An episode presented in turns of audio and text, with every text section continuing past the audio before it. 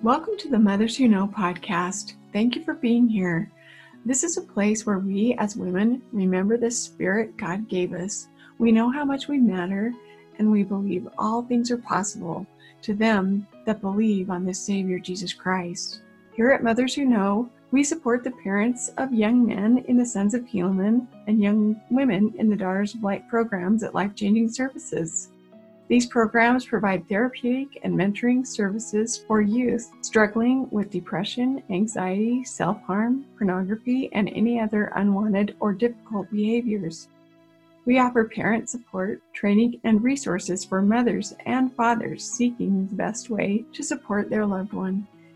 Any mother is welcome to join in the Mothers Who Know classes support and training you do not need to have a child in life changing services to join in.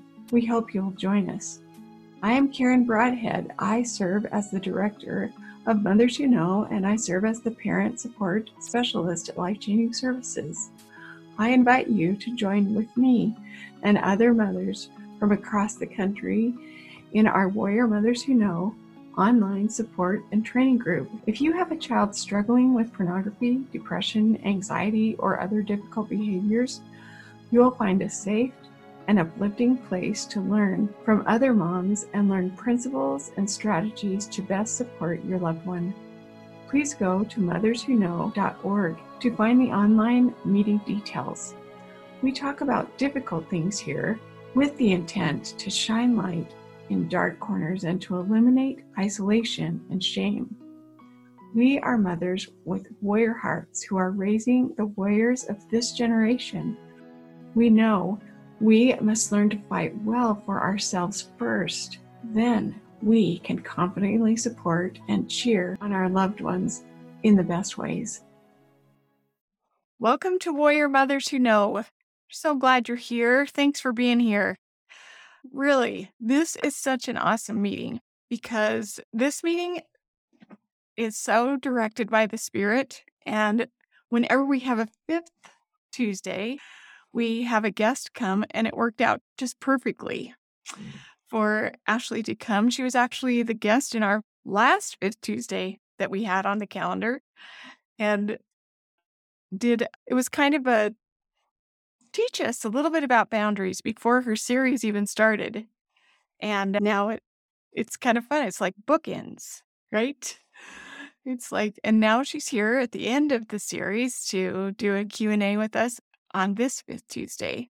So grateful that she's here and really thank you for taking your time to be here. I recognize there are so many choices that feel like I need to do that too and that too. And so just want to thank you for being here and honor you for taking your time to be here. So, yeah, before we just turn it all over to Ashley, like this is our meeting, all of us. So we want you to feel like it's your meeting and that if you have questions or things you'd like to share about the boundary series, we'd really want you to share those things. And I know Ashley does too. She'd much rather have a discussion than be the talker. And so I've heard her say that more than once. So now I have it memorized. I'm going to read something that a woman sent in to us, hoping that it would get to Ashley as well. And so uh, I'm just going to read that to you while you guys are entering in the chat. What your takeaways were from the Boundary series, if you were able to listen, maybe your favorite episode and where you're from, that'd be great. Okay, here we go. I'm going to share the screen. Okay, so anonymous, of course, but this was such an appreciated note.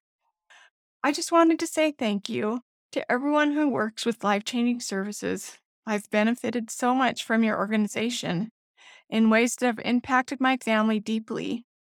I'm currently wanting to express thank you. Thank. I express thanks. Thank you, Ashley Levitt, in particular via Karen Broadhead, Mothers Who Know, who made available the series on boundaries. Today I listened to Boundaries number two, and I believe that's when Boundaries in Communications. I think that was two. Anyway, Boundaries number two and was brought to tears. It's the one where you talk about Teancum. Is that two? Ashley, do you remember? I'm checking just a second. Okay. yeah. Anyway, I think it might. Oh, it was about its service, the myths of service. Okay, boundaries in service and and parenting is another one there too. Mhm. Okay.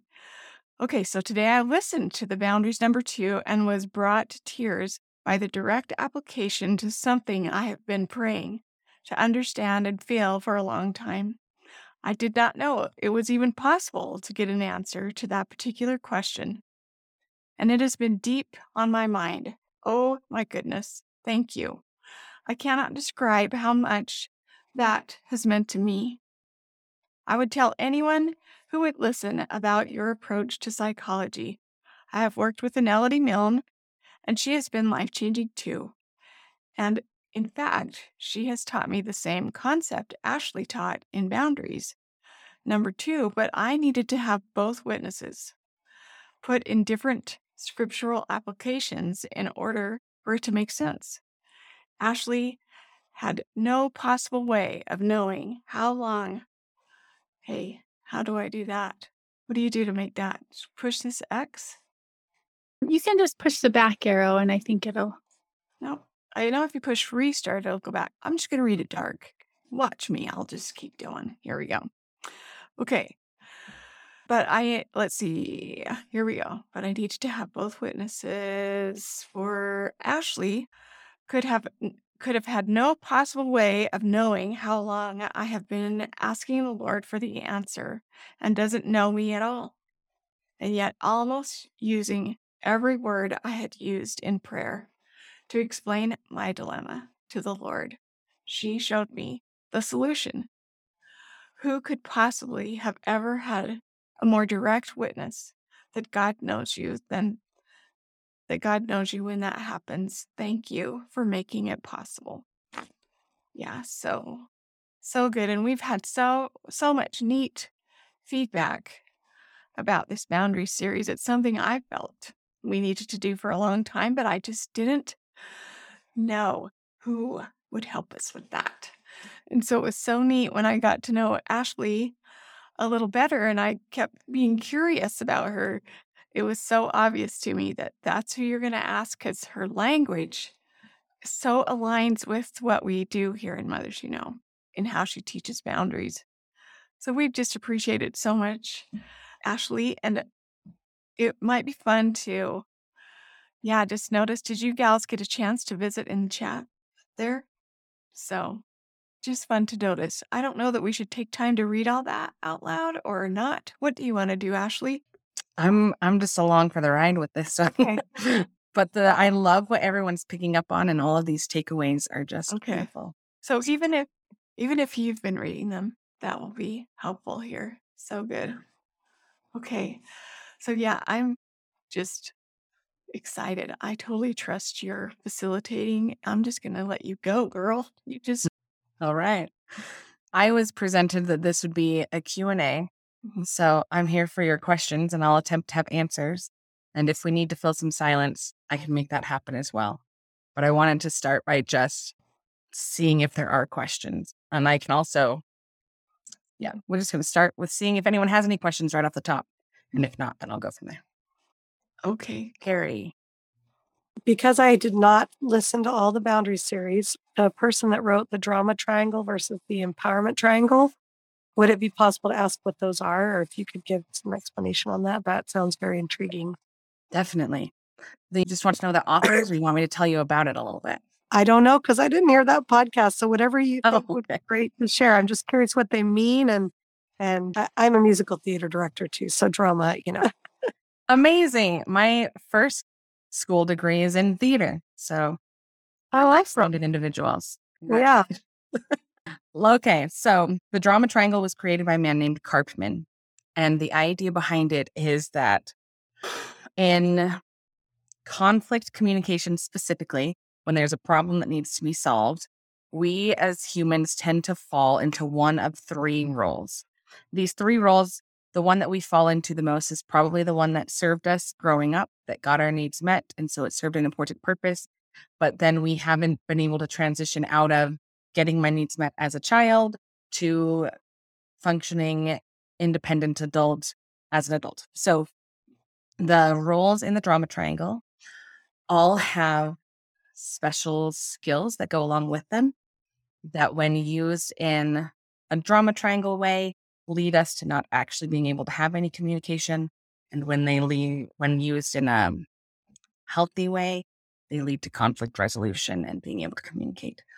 So the I'm going to pull up the slides. They're right here. Why not do that?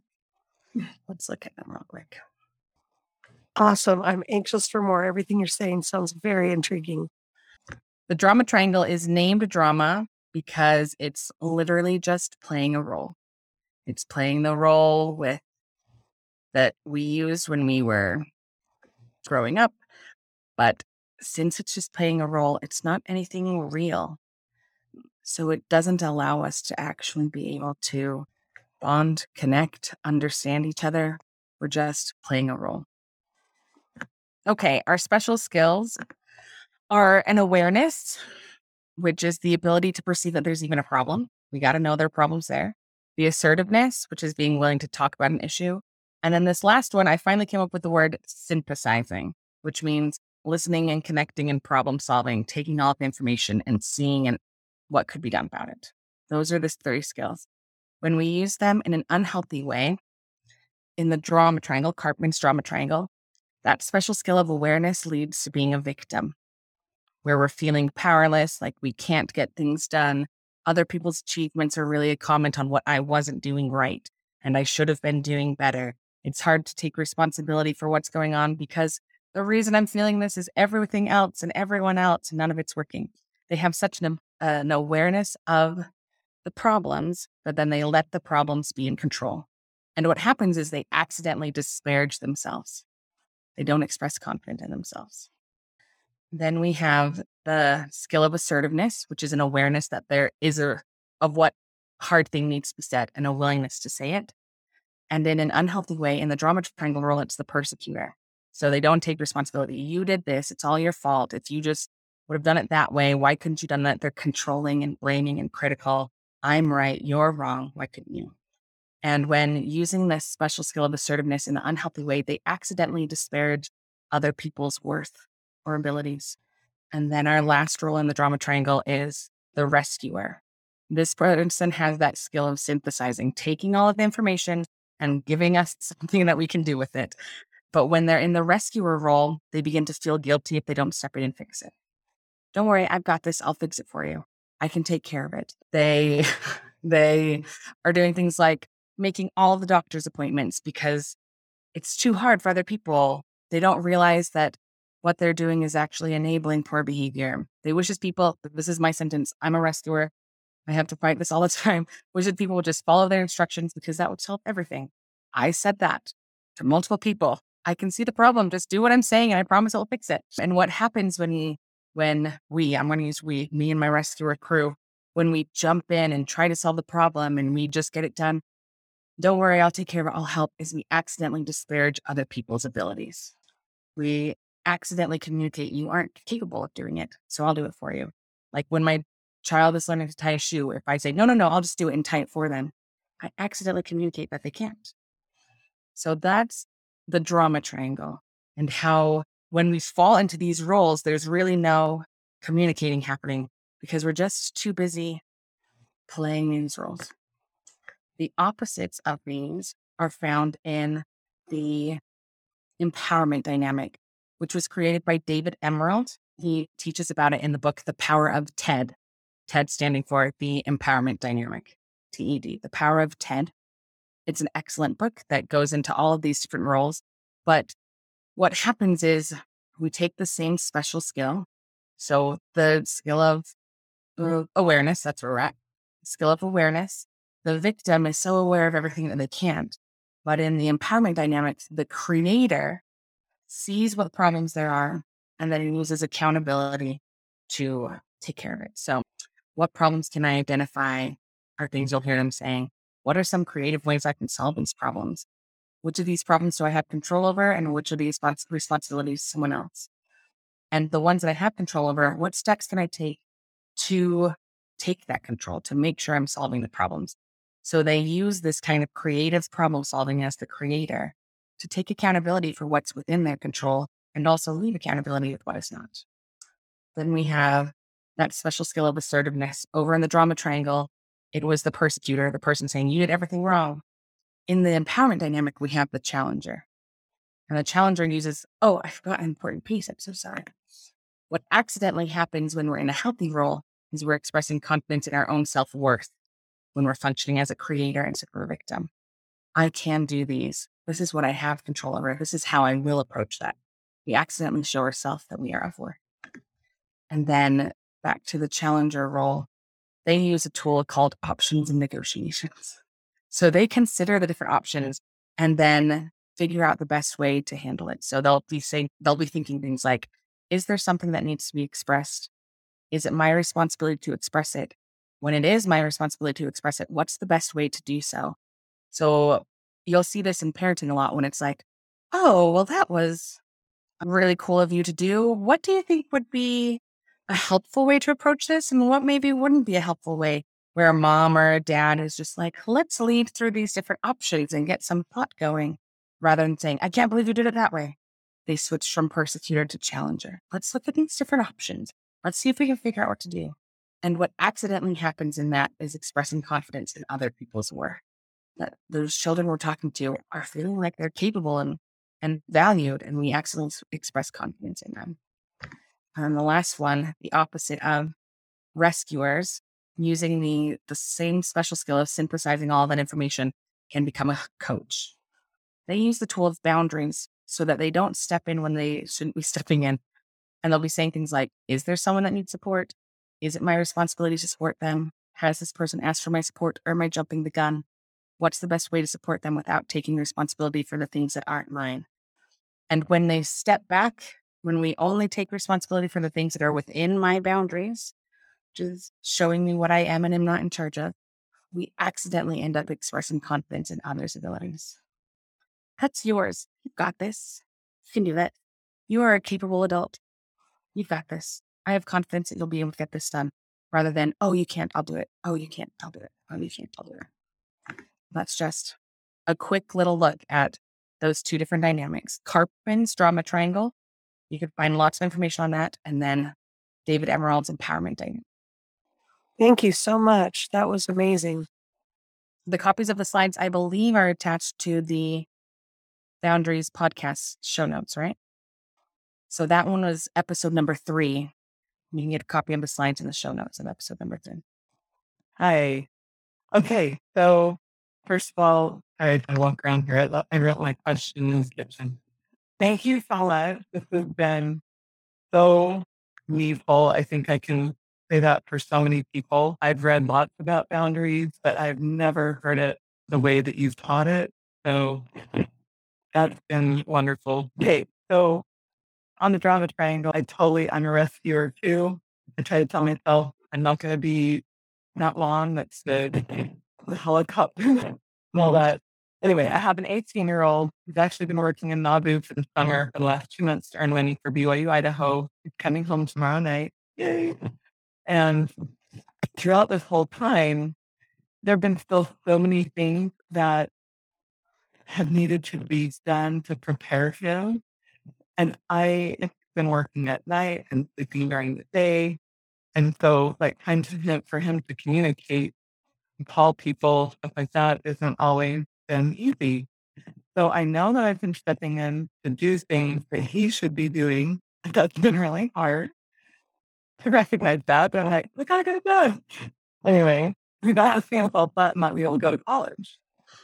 But he's old enough that he should be doing this. And he's doing better. So anyway, my question is, after I listened to that podcast, and I thought, okay, so, well, my okay, my question is, has it is it okay even going forward? Is he still just? I feel like you, you know, the, the kid that's on the training wheel bike again. You know, you're trying to get him to totally launch and to use the bike without the training wheels. I'm the training wheel, right?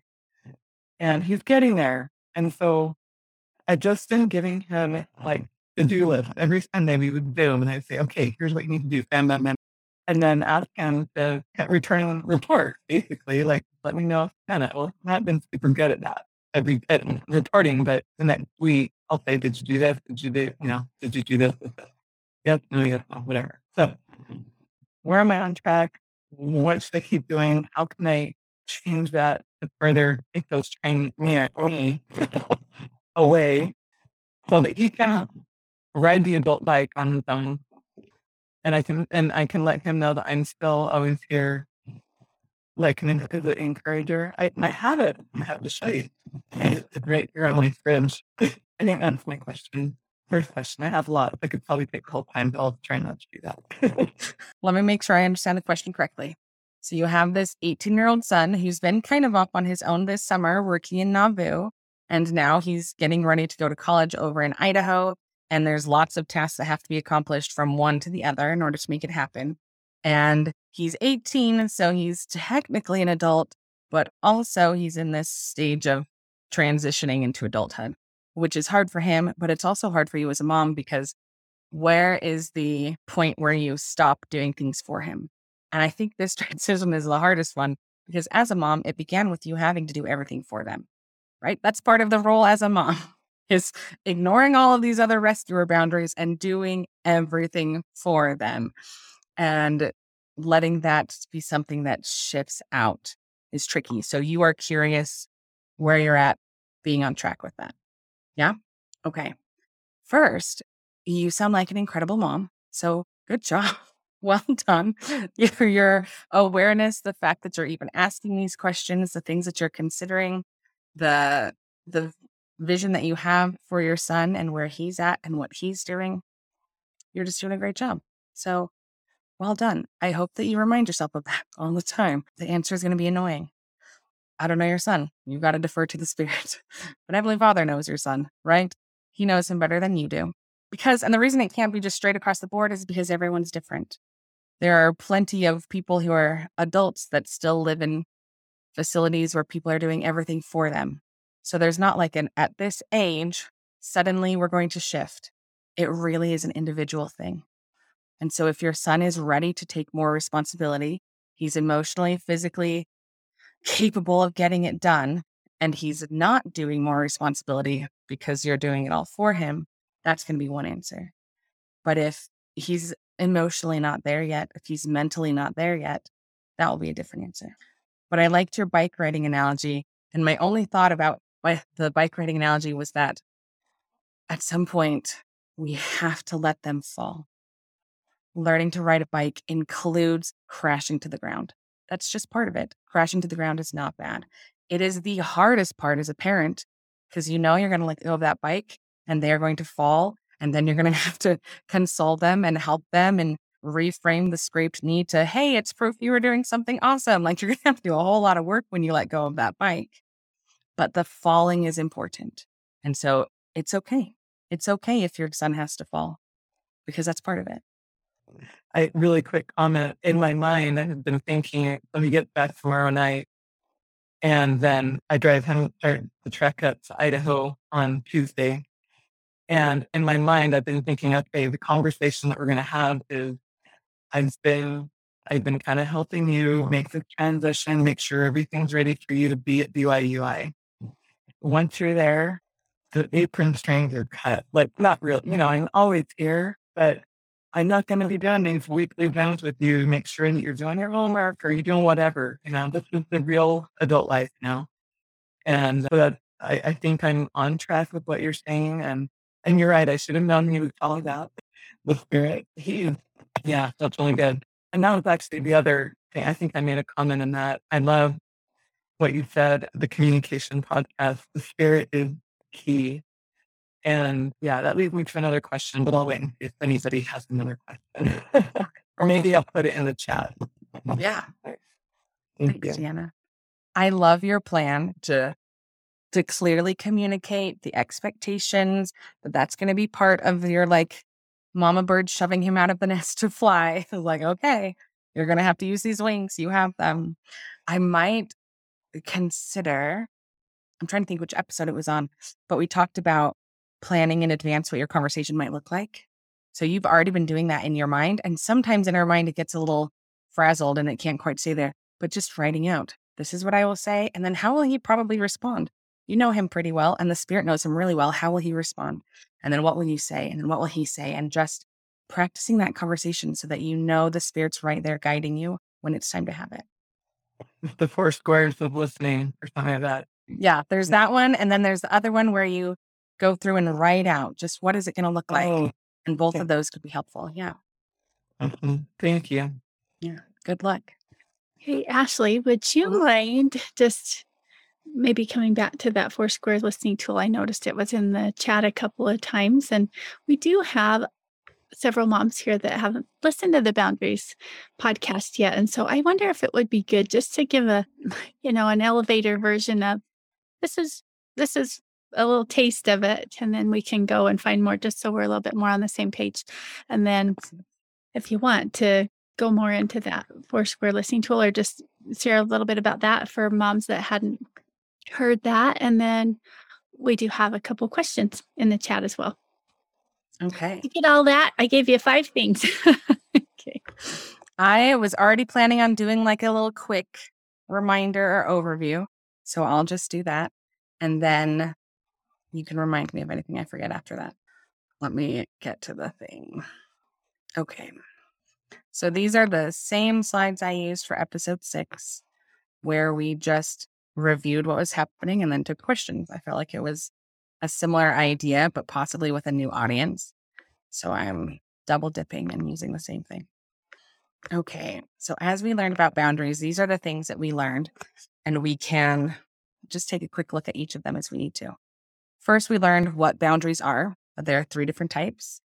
And we talked about boundaries in service, but we also applied it to boundaries in parenting because parenting is kind of just one long service project. we talked about boundaries in our actions with that drama triangle and the empowerment dynamic, boundaries in communication, and then boundaries battling Satan.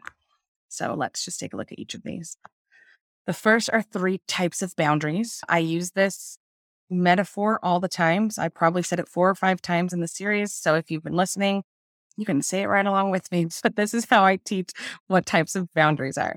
We have protection, which is applicable to all situations, safety, which is situation specific, and inclusions, which is what determines my behaviors in those moments in support of my value system.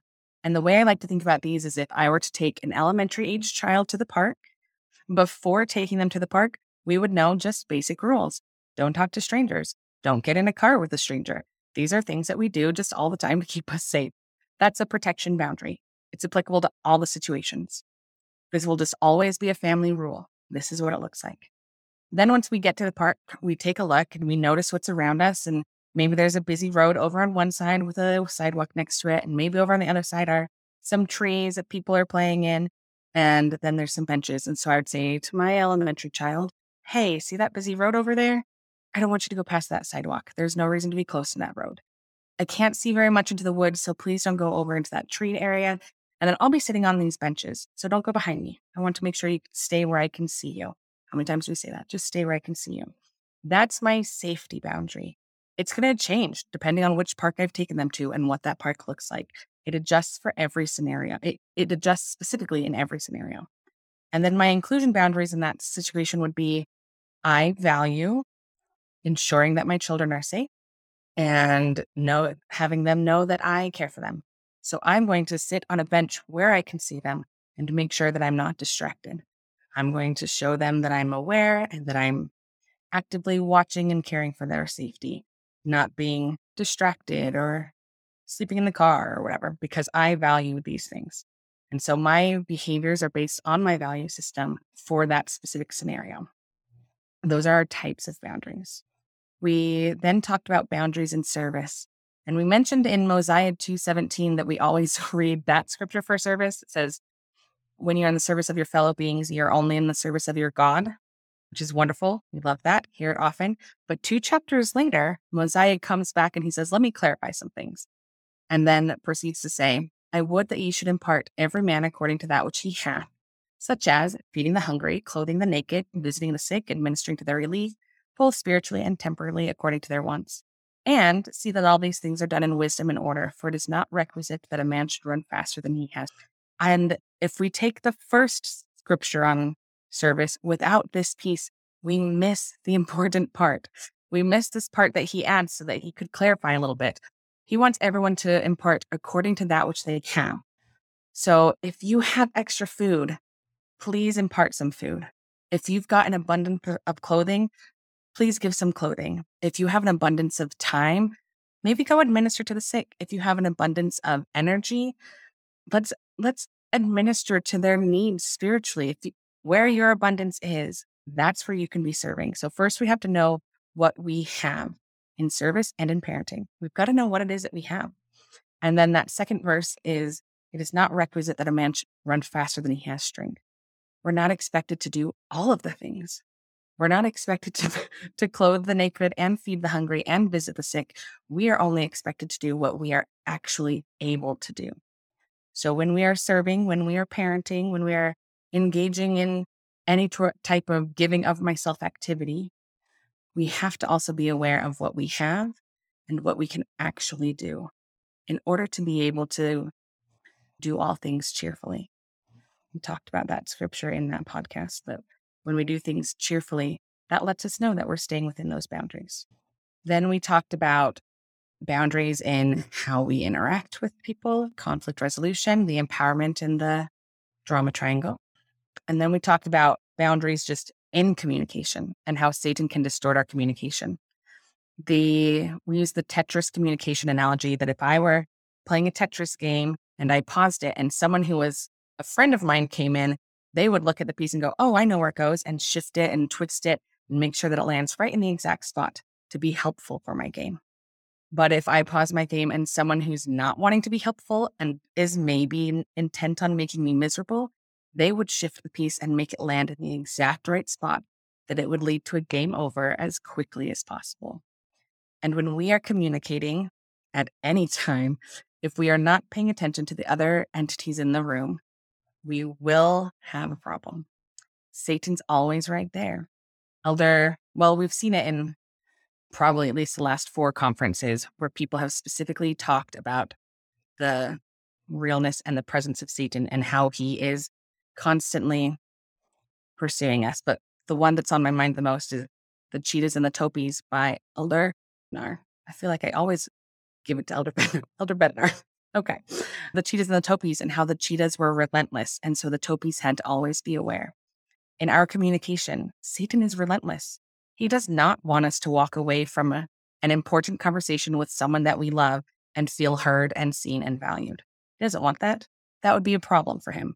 So he's going to do everything he can to twist the pieces in between what I've said and what they've heard, and in between what they've said and what I've heard. He's going to twist things so that they land in just the wrong spot the example we used where when we're at home and a husband comes home from work and he says, So what did you do today? And what you hear is, You haven't done anything all day. You've just been sitting around. Look how messy the house is. There's not even dinner on the table. The kids are all screaming. What have you even been doing? That's a distortion. That's Satan coming in, right? Saying things into your mind that weren't actually said from the mouth of the person you're trying to talk with. And they happen all the time. So, boundaries is an annoying insistence on always having the spirit with us. Because if the spirit is not in that communication, communication is not actually possible. And then the last thing we talked about was being aware that Satan distorts everything, that he really likes to send us into a spiral and using our warrior chemistry to battle with him on a chemical level in our minds. So instead of going around a spiral with him, where we hear one thing, like we'll use that same distortion we just talked about. What did you do today? And what I hear is, you didn't do anything today. Look how lazy you are. Nothing happened. That's going to give me a spill of chemicals that will lead me to feeling a little bit frustrated or depressed or or unappreciated. And then my brain will go, oh, when have I felt that before? And bring back another flash. It's like, oh, yesterday when I did all of the dishes, he didn't even acknowledge that. And it's so, and we end up just kind of spiraling and spiraling. Satan loves that spiral, but we can use a tool to help us get out of it and study with the spirit instead. So we can notice what just happened here. That's the first step. And then we, well, I'm feeling this. This is what's going on. I've noticed that I'm feeling off. Here's what's happening in that. We test the message. Our feelings are our friends who just bring us messages. So we test that message. Is this a message the spirit would tell me? Or is this message leading me toward misery? Because if it's leading me toward misery, it's not actually going to be from the spirit. We test it and see where it's from. And then if we discover that we need to make it through this next moment without stepping outside our value system, we purposely trigger warrior chemistry. We purposely bring into our life those things that will bring courage or excitement or energy or joy or love. Those other friends, we call them into the room to help us get through, to stop the spiral, and to instead find some steadying with the spirit. So those are the the quick versions of the topics that we covered in the boundaries class. So we talked about the four square listening tool when we were talking about acknowledging that Satan is the other entity in the room who really, really, really doesn't want us to be able to understand each other. He loves that. If we misunderstand, he's just so happy. So this tool is one that Maurice created that slows down the conversation just to make it more likely to have the spirit in those in between moments rather than to have the adversary distorting those moments. So it looks like this. In a conversation, Maurice tells us that the spirit should be talking 75% of the time, and me or the person I'm trying to talk to should only be talking 25% of the time total. So we really slow down the conversation. So we'll just go back to the same distortion. What did you do today? Now, if I'm watching and I immediately notice that that triggers something, I slow down and I figure out these things. So here's our four squares. You could write this on a piece of paper and be physically writing to it. That will give it a lots of power as you do that. And in quadrant one, you write things he says that I feel a strong need to disagree with. Those things are just on my mind. I'm feeling a need to disagree on them. Let's get them out. So he said, What did you do today? And immediately I went to, Are you kidding me? I've been doing all of these things. Strong need to disagree was that I haven't been doing anything, even though he didn't really say that. That was my distortion I experienced from Satan, but that's what I'm disagreeing with. So I write it down we get these all written down so we can more easily identify those distortions that we're experiencing. In quadrant two, we write the things I think of saying that probably will not help. Well, I did more than you have in the house in the last week. You'll late. No, we're not gonna we're not gonna say that. That's not gonna be helpful. But if it's coming to our mind, we just write it down. We get it out. We get these out of our head so that we have space for more productive thoughts that will be helpful. These top two pieces allow all of those distortions to get on paper. And Satan really, really, really hates when things are brought to light. By putting them on paper, by allowing those distortions to be written down, it just brings them to light. And now they don't have to have power over your thoughts and your emotions anymore because we've brought light onto them. So now we move into the bottom two squares, quadrant three. This is things he's saying that might be inspired. So if he's trying to speak with the spirit and I'm trying to speak with the spirit, what is it that he might be saying with the spirit? Our example only has one sentence. So let's say he comes in and says, What did you do today? And what the spirit's actually trying to say is, I recognize you've been working hard and I want to connect with you and hear about your day. Maybe that was his goal. If I'm connected with the spirit and I start thinking about what is it he might be saying what might actually be under the thing that he did say, it's going to help us out. It's often not a direct quote, it's an interpretation of the meaning with the help of the Spirit. The Spirit is a good interpreter. He knows my person I'm trying to communicate with better than I do, and he's able to shift things so that I can understand them. So we bring it in. What we're bringing the Spirit in. What is he trying to say? And then quadrant four are things that I think of saying that just might be inspired. The word think is key in this one because we're not necessarily going to say everything that we think of. We need to take time, ponder, pray, connect with the spirit, double check that this is what I'm being told. But what thoughts come to my mind when I'm purposely engaging the spirit in this moment? Okay, so things I think of saying that might be inspired. Maybe I'm inspired to say, I've just been missing you a whole bunch. Glad you're home. Maybe that's the answer. When he says, What did you do today? Maybe my answer is, miss you a lot. I'm so glad you're home. And how does that change our dynamic when we've paused, even in simple conversations, and ensure we check what's happening in the in between space from what leaves my mouth to what hits his ears and what leaves his mouth to what hits my ears? What's happening there? Is it a distortion or is it something more edifying? So, Ashley, as you've taught this tool to other people and used it yourself, it just seems like such a shift, right? Like huge shift. Like if I were to communicate like that, if I said, I'm wondering if you would consider using this tool with me, or I'm just going to sit here with this paper, but I'll be writing more than I'm talking. Is that okay with you? So this conversation is going to take a much longer than you think it's going to take.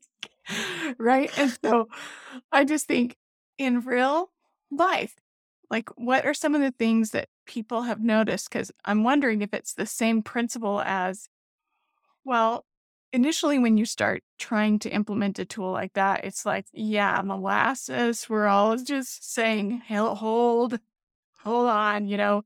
But then does it get easier, faster, where we can do a lot more recognizing, processing, seeing it without having to write it all down, but we can still also see where we're tripping, you know?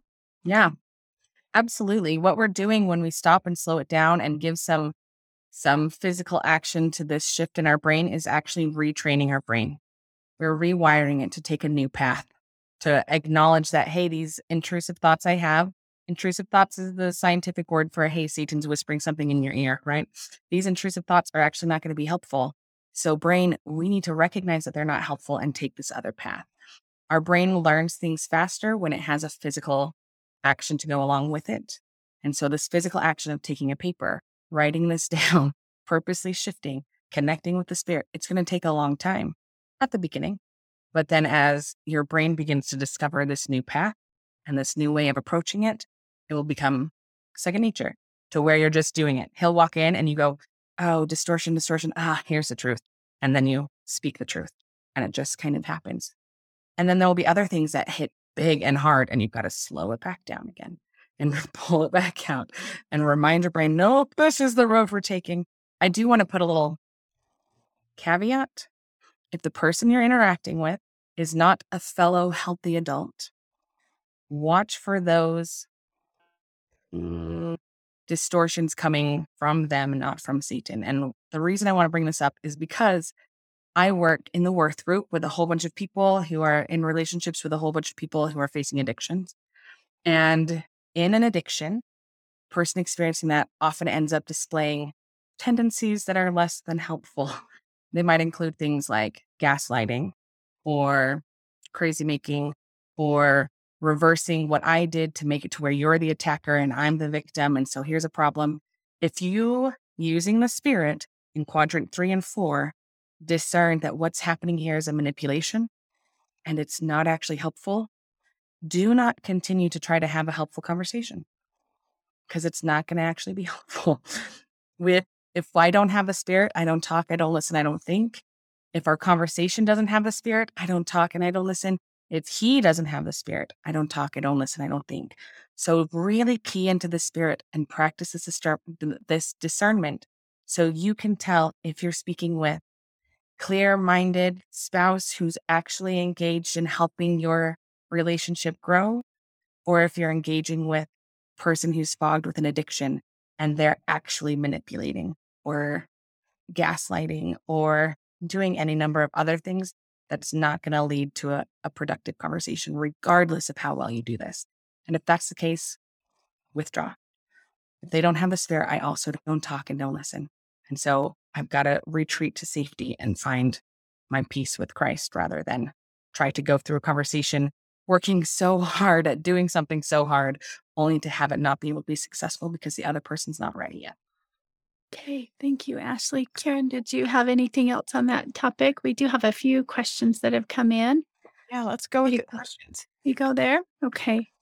Just one one personal one that I want to sneak in. Sometimes I feel like it's a little a little tricky to bring up these little pieces as we learn them, maybe with people that aren't haven't been listening about this as far as like intrusive thoughts, satanic whispering, satanic distortions.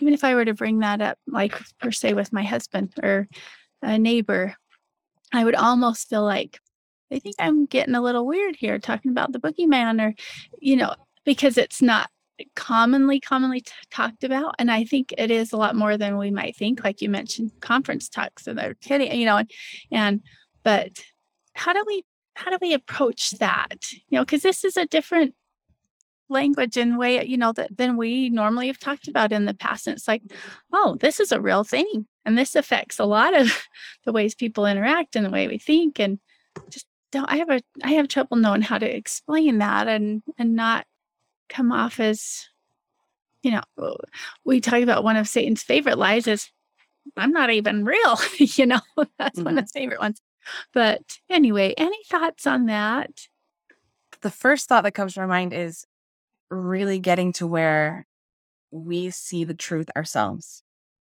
and whatever that lands for you. So, whatever piece you need to solidify, coming to our heavenly parents and asking them, searching the scriptures, reading the conference talks, and studying. Studying Satan is actually quite fascinating. It's a little, it's a little hairy. Like I'm putting so much effort into learning about this, but we have to. We've got to know who our adversary is in order to even consider being successful against him. And so put some time into learning it because I think when I am the most uncomfortable expressing something, it's when I'm not 100% sure if I sound crazy. And if I'm sounding crazy, then, right? So it's, just like, I've heard this. And so I'm passing along a message, but it might be sounding crazy versus when we've really solidified what the truth is. And I can say with confidence, this is what it looks like. And then discern with the spirit. In this setting, I'm going to call it what it is. Remind you that the scientific word is intrusive thoughts. That's what you'll see with all the other like therapists and blogs and podcasts. But we're attributing that to the actual source, which is this person who wants us to be miserable. So, of course, he's going to give us some intrusive thoughts, right? I'm comfortable in this scenario, but there are other times when the spirit might constrain me to not speak at least maybe not like that. Sometimes I will adjust how I say it and only use the words intrusive thoughts. Sometimes I will recognize that this isn't a truth that that person's going to be able to hold with me and honor it for the sacred thing that I believe that it is. So maybe it's not something that I share. So, first, really solidifying what it is that you personally believe so that you can express it with confidence. And then solidifying your connection with the spirit so you know when and how to express it. Super helpful. Thank you. Thank you. Okay, let's get to some of these questions. And and we have about 30 more minutes with Ashley and we've got a qu- couple of questions that that I've gotten. You can send it to me directly if you want me just to ask anonymously or you can just put it in the chat for everyone and I'll try and ask that or you can just put your hand up in your square by selecting the reactions icon at the bottom and I'll let you raise your hand. And then we'll just watch for that. We'll see we'll see what we can get to. Let's see. So here's the next question. I experienced sexual abuse and I am really struggling as my daughter grows older and is close to the age that this occurred with me. How do I let her do things like go to friends or a swimming party while still struggling with the thought, what might happen? It just, that thought keeps coming to, to my mind. Oh, what a hard question and a hard place to be in. So, whoever's sending this, I just want to honor that with you, trying to balance letting my kid have normal childhood experiences and also protecting my kid from this really horrible experience is it's a hard line to walk. It's not an easy one. My let me let me filter through. Hang on.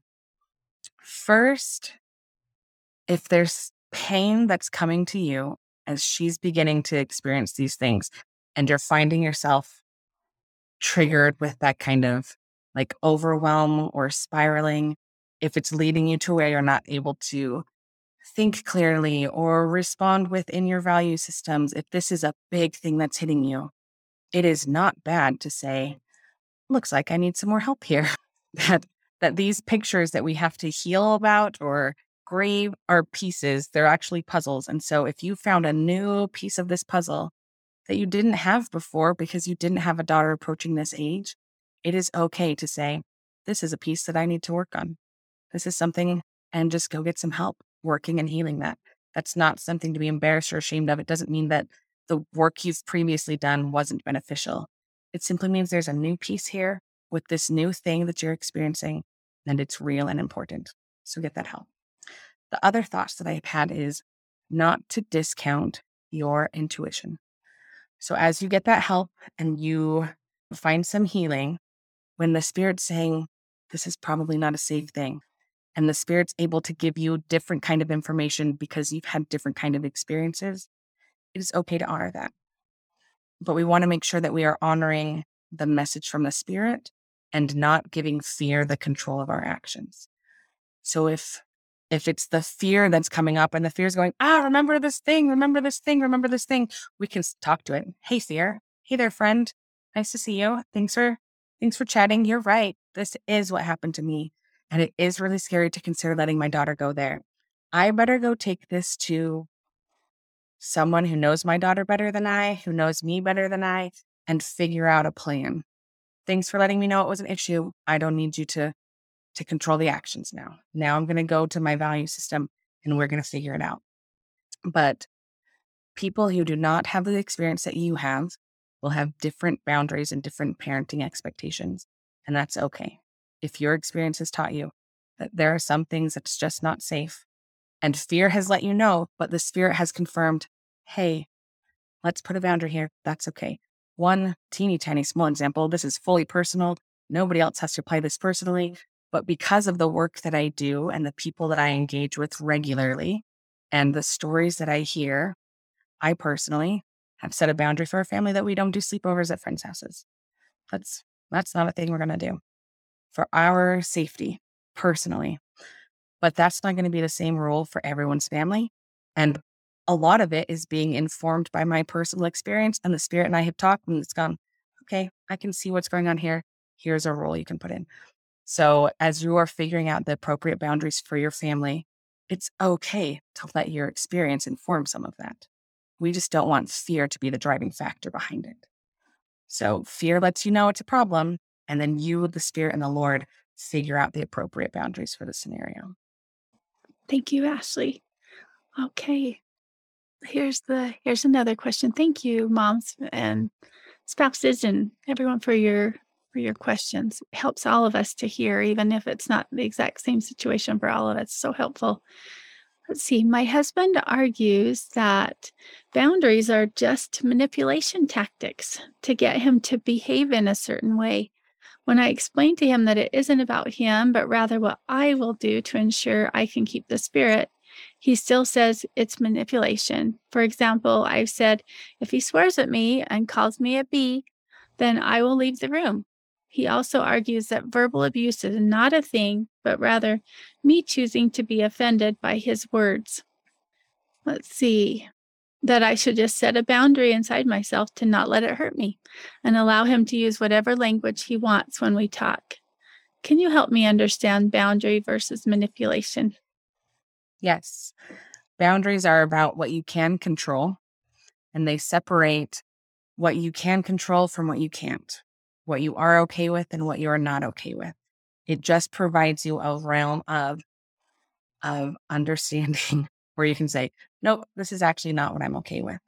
The trick of boundaries is figuring out how to communicate them. So, for example, if I'm walking down the street and someone that I'm passing by reaches over and punches me in the face as I'm walking past them, that is a severe breach of boundaries. that was that punch was unnecessary. This is my space, all sorts of reasons. So I can stop and say, hey, excuse me, when you reach over and punch me in the face, it is a breach of my boundaries. It's actually not okay. It's not safe for me. If you continue to do that, I will actually need to walk away because it's not something that I'm okay with. And I have this boundary. That's a way to communicate a boundary. But if someone's punching you in the face, the easiest way to communicate your boundary is to just walk away. You don't have to use words to communicate a boundary. Actions communicate boundaries probably easier than anything else. We just take that action. So, boundaries are going to be your inclusion boundary, looking at yourself, connecting with the spirit. Hey, Heavenly Father, husband's telling me these things. Is that true? Are these things true? No, they're not. In case in case the spirit hasn't said it loudly enough to you, no, those things that you're being heard are not true. Being told are not true. They're not true. Okay, what will I do? And then you just communicate your boundaries with your actions. So when your husband is speaking disrespectfully to you, walk away. You do not need to stay in that room. You do not need to carefully explain to him all of the ways that it's hurtful and all the ways that it's damaging and why it's appropriate for you to walk away. That's not necessary.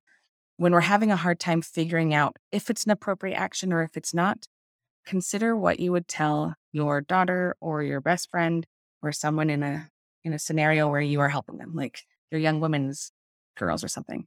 If she came up to you and said, let's say young women's, you're sitting at church and a young woman raises her hand and she says, Hey, this boy at school regularly calls me a B. And he says that I'm choosing to be offended and I should just be okay with him telling me that.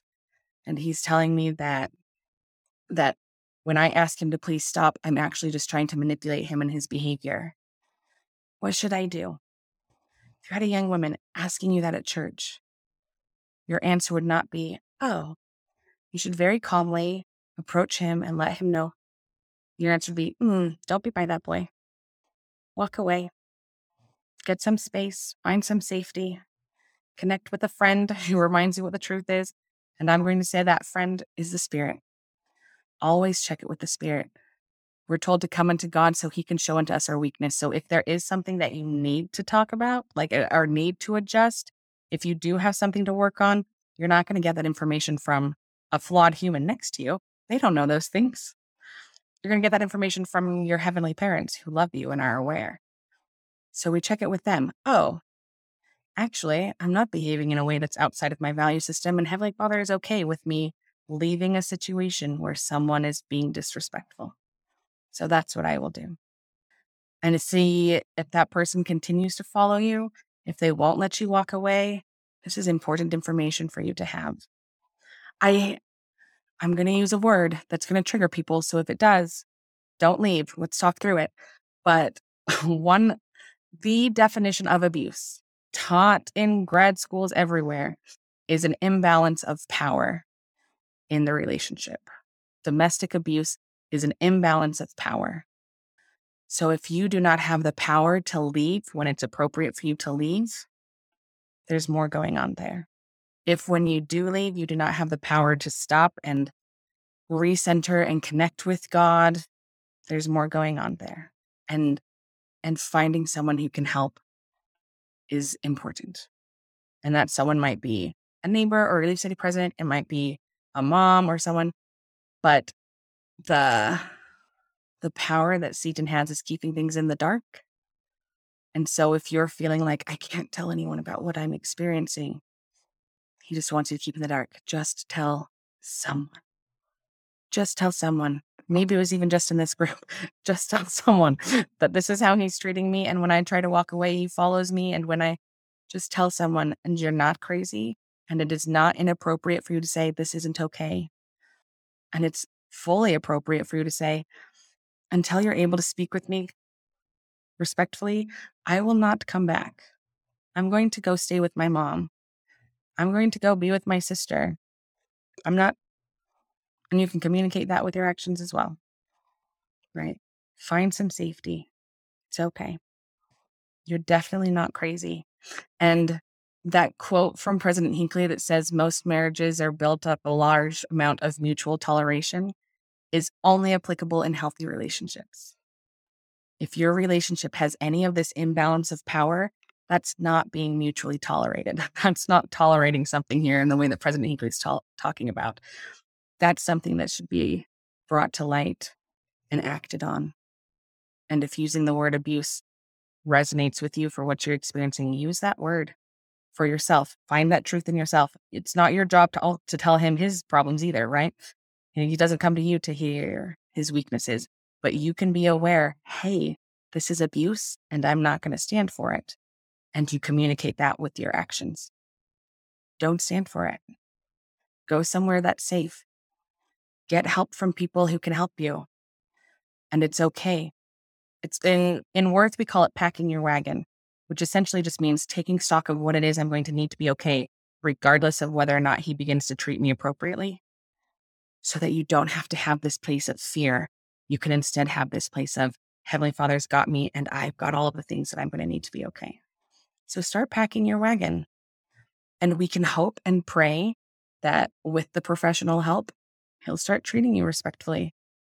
and he'll fight his addiction and he'll start discovering that that in order to have a wife like you, he's got to adjust. But you and Heavenly Father can keep you safe. And it might require some some acknowledgments of things like the word abuse. That's what's happening. Which has got to be scary and hard. So feel free to email me because you're not alone with that. Thank you. Can you, Ashley, can you give us the best way to email you? Yes. Ashley.levitt at gmail.com. Okay. And it's ash Right. Levitt. Mhm. Okay. And I live a boundaried life. So it will take me some time to respond to you because I only respond to emails within a certain window of time. But I will read them and I will respond. Okay. All right. Okay. And this is actually, this next question is actually the same awesome lady that asked this question, the the one we just addressed. So here's the here's the question. I thought that might be helpful for you. Let's see. How do you set boundaries without hurting others' feelings? And then kind of here's the situation. My mother is very pessimistic and wants to be all in my business, but not in a helpful way. I'm struggling with a betrayal of a husband with addiction, mostly sexual and also drug addiction. And my mom found out about it and she texts me daily for updates on progress and how I am handling it all. I am just in grief and I'm taking it one step at a time. And her daily texts and calls really bring it bring up more negative feelings because progress is slow and then there's also relapses, which feels like step stepping backwards. How can I set a boundary with her that she will respect? my my biggest answer to this question is tell her to come to my bystander basics class. My bystander class is all is specifically for the individuals who are trying to support women who are experiencing betrayal trauma. Moms, sisters, best friends, whoever. These people who are trying so hard to be helpful and want to be aware, Relief Society presidents, visiting ministry sisters, whoever. But they just don't quite know what it's like and how to experience it. So tell her to email me. We'll get her into that class. And that way she can find real ways that will help you out. As far as you and your boundaries, she may or may not ever think about taking this class, and we can't control that. So you personally can set up your own boundaries that are needed for you. It might look like not checking her text messages, just turning the notification off on her thread of messages and telling myself, okay, I will check messages from my mother when I am emotionally and spiritually ready to handle them. And maybe that's directly after going to the temple. Maybe that's right before I read my scriptures. Maybe that's nightly. Maybe that's weekly. Maybe that's monthly. I don't know. right. But it's going to be you have every right to limit who you're going to interact with to moments that you are able to interact with them. That's okay. So you can set an inclusion boundary for yourself of this is what it will look like when I do interact with her. And you can set a, a safety boundary for yourself of right now in this scenario, all these messages that are coming at me is overwhelming and it's really hard and I can't do that. So you could consider sending one message to her that says, Thanks for wanting to help, mom. Love you so much. Really appreciate your support. Check out this boundaries class, I think, or this bystander class. I think it would be really good for our relationship to help you understand what I'm going through. At the moment, I need to stop talking about this. I really appreciate your love and support. I'll check this again on Sunday. Love you. I don't know, something like that. But with the spirit, you and the spirit can decide when is a good time, how often is a good time, and set your own boundaries for when you are going to engage in this thing, or if at all, depending on what it looks like for you. Okay, gals. Thank you, Ashley. We have about 10 more minutes maybe before we want to wrap up and then just make you sure that you have information you need just to to go further or or be able to connect with Ashley or find out about some of those things. But Karen, do we have anything? I don't have any questions that I can see unless I've missed something. If I did, please send it to me again. But yeah, Deanna, did you get to ask your second question? Did she? Is she still here? She was here a minute ago. hmm, I'm not seeing her now. She was just barely there. Okay. You know what? That's one of the reasons I love that Ashley's here is we all have scenarios, you know, that this is confusing, right? Like I I don't really know how to see all the pieces of this or yeah, so is there anything else you ladies have? So in the last class, Ashley was talking about a lady who was having a problem with her husband. Like, okay, but this thing was true, you know, like struggling with that. It, it, it, this actually happened and I'm str- still struggling with it. So how do you go from, okay, this is what was true and start recognizing that behavior has changed. There are more truths involved and balancing the, the trauma with the current reality. That's hard. I can hear I can hear the emotion behind your question. So I just want to take a second and validate that and thank you for coming here and bringing your emotions. As we talked about in the last class, emotions are sacred. They're given to us from God. So the fact that you're here and experiencing an emotion and that that we get to be here with you is a sacred moment. Thanks for sharing it with us. That's to be that's really hard. It's going to depend on a couple of different factors. One, has recovery work actually been happening for him? Has he actually been digging in and doing recovery work? Are, are his feet matching his words when he says he wants to work? And then two, has recovery work actually happened for you? Before any kind of reconciliation can happen and trust can be rebuilt, both individuals have to do their own work. Both individuals have to find their own way of living with Heavenly Father as the provider, with the anchor. Heavenly Father is the anchor that we tie off to. And both individuals have to do that. Prior to that happening, it will not be a safe or successful attempt at reconciliation. And so it's going to take some time before that begins to happen.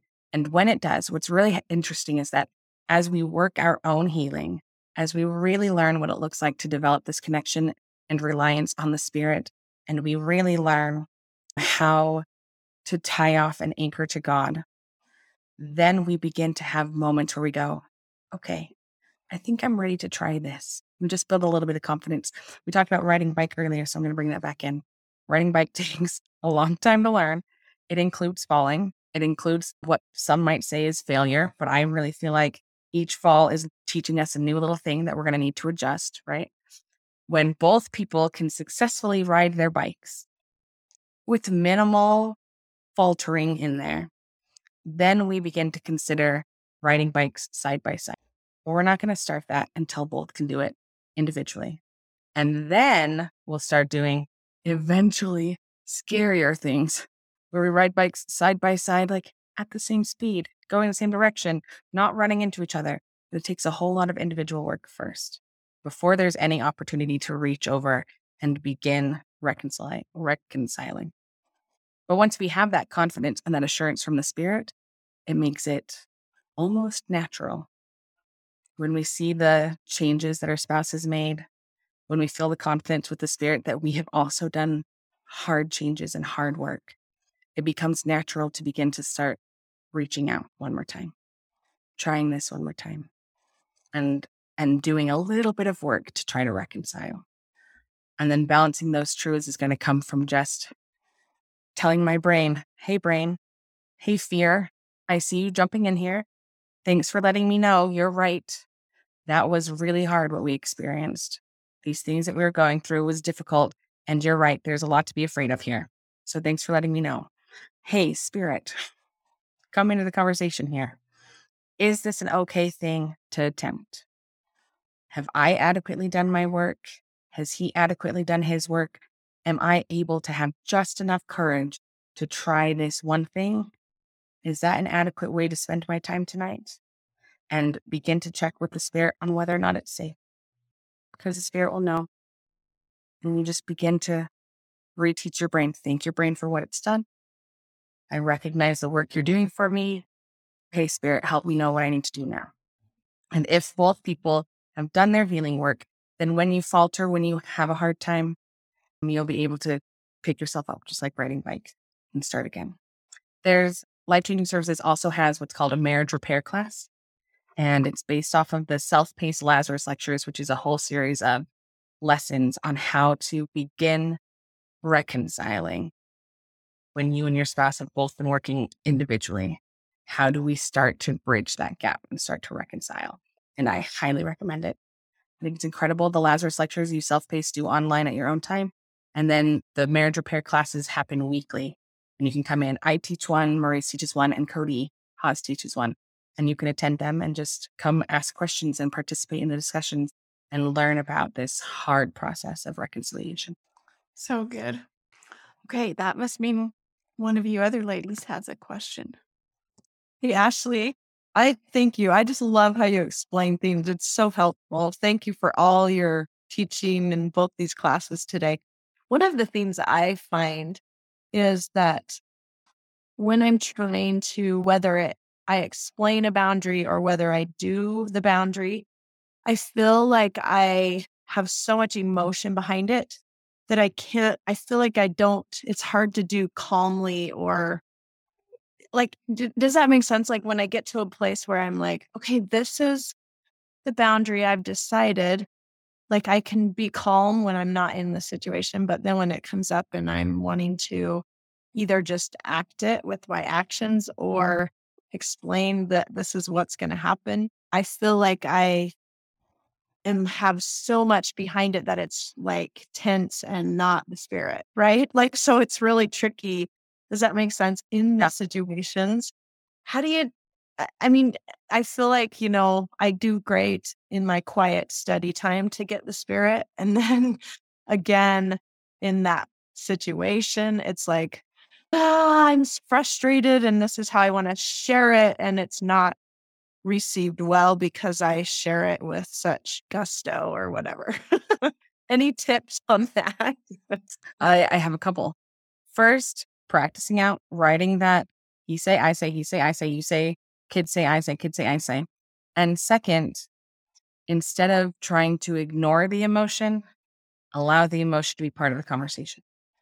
So when all of this is coming in and it's all building and now you're needing to if i'm understanding correctly there could be a couple of applications but now i'm needing to do this thing but i'm so worked up already or i'm so just call it out say hey frustration hey thanks nice to see you yep you're right i am frustrated there's a lot going on here i need to be able to talk without you for just a second can you go sit on the couch i'll come chat with you in a second because we got a lot to talk about with how frustrated it is but right now, in this moment, I need to communicate with love.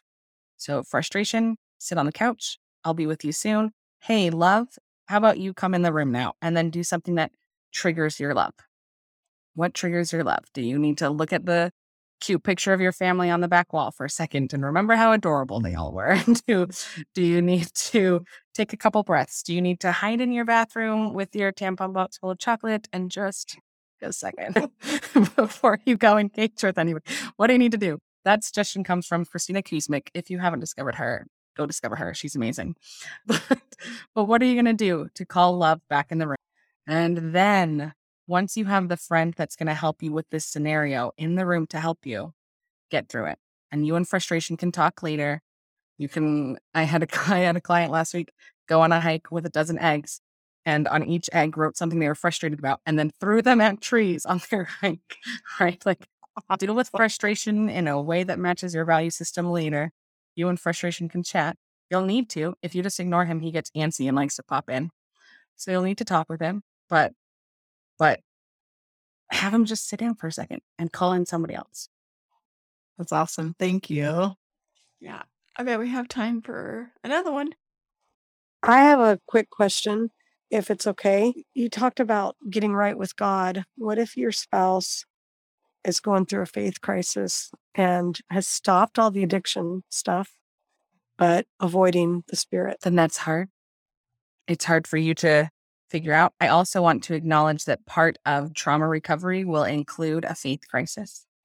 That's part of it because when our trust was shattered, that includes trust with God.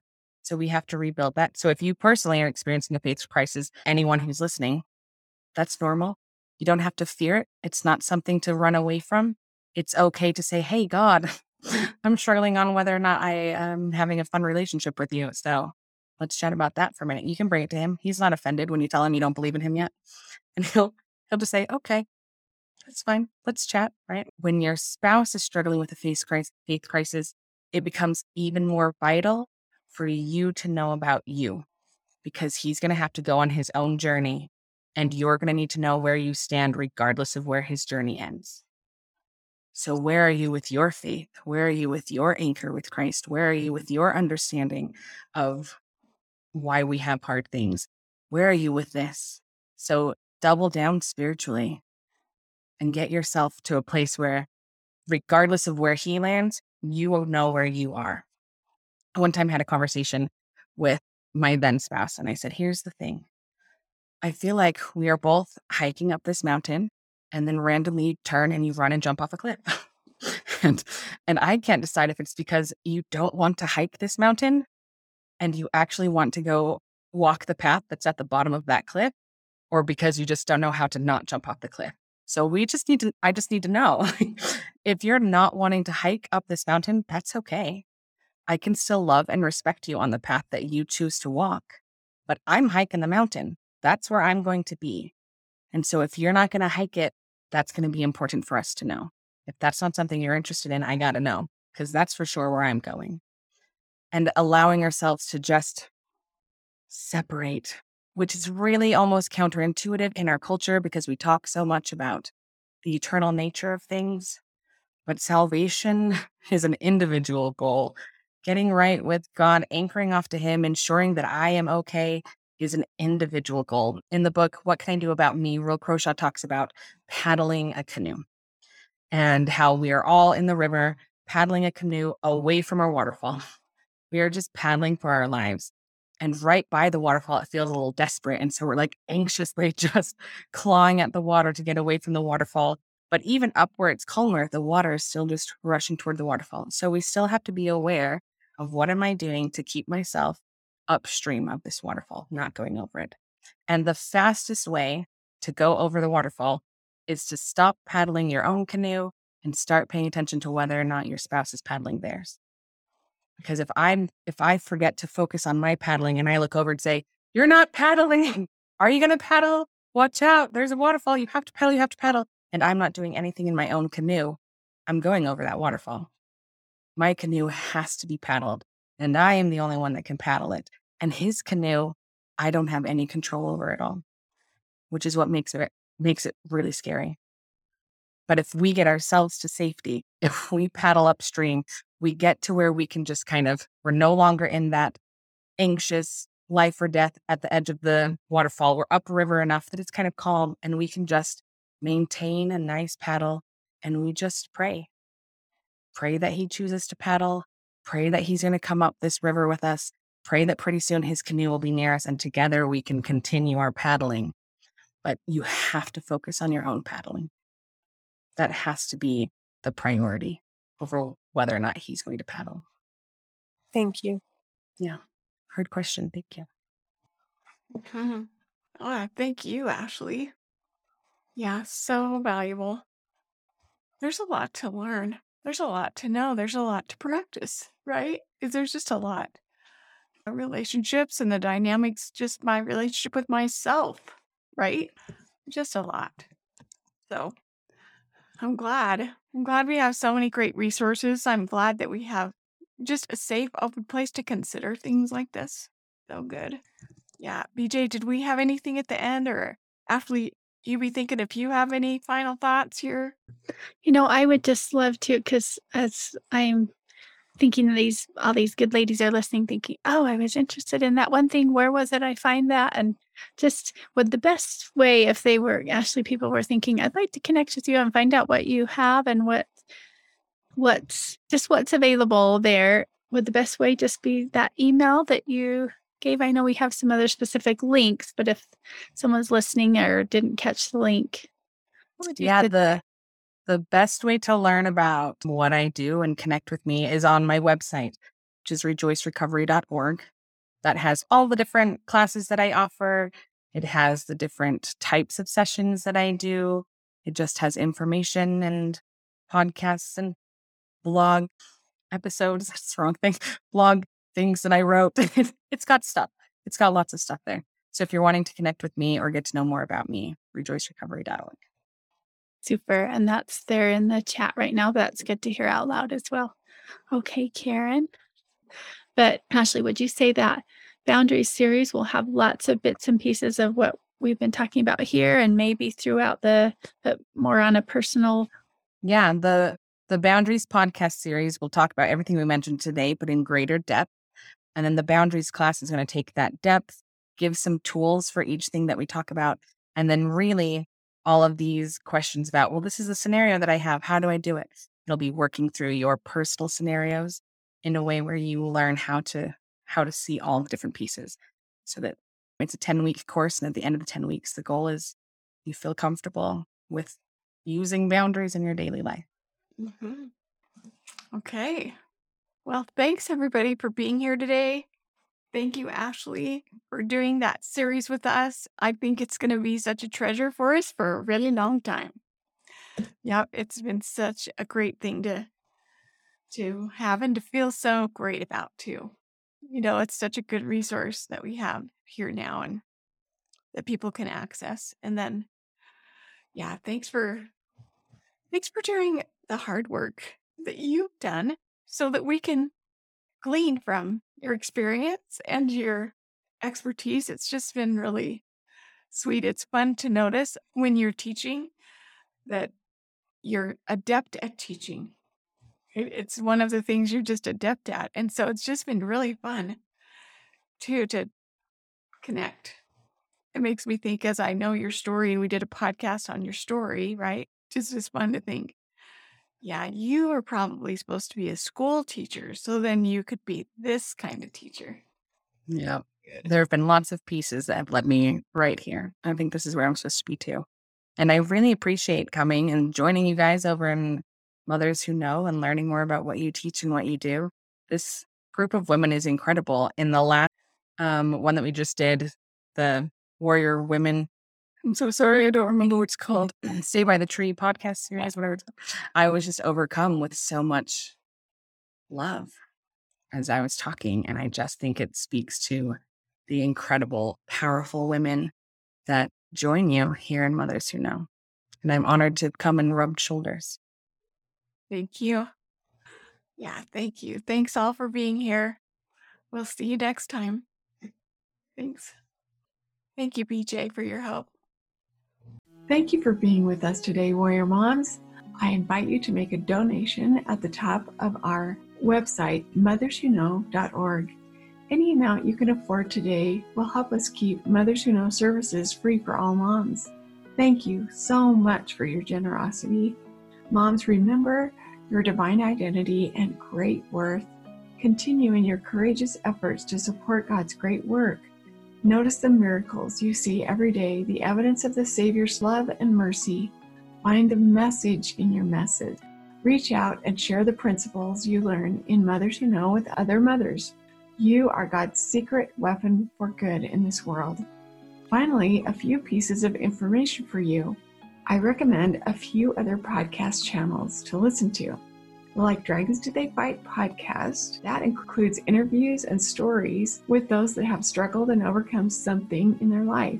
And the Eternal Warriors podcast, hosted by two YSA age young men who share their story, teach valuable lessons, and interview special guests. You can follow us on our social media pages on Facebook under motherswhoknow.lcs or search for Mothers Who Know, and on Instagram, username at mothers underscore who know. Last, if you would like additional support and training, please go to mompowertraining.com to sign up for the next eight week Mom Power Training class for all moms. You can also go to the Mothers Who Know website at motherswhoknow.org or our parent company, Life Changing Services, at lifechangingservices.org to learn more about our excellent services to support you and your loved ones. Thank you so much for listening today. Please feel free to email me anytime with questions or to set up a complimentary 30 minute appointment to visit. Please email me at motherswhoknow at lifechangingservices.org. Looking forward to hearing from you, amazing moms. See you next time.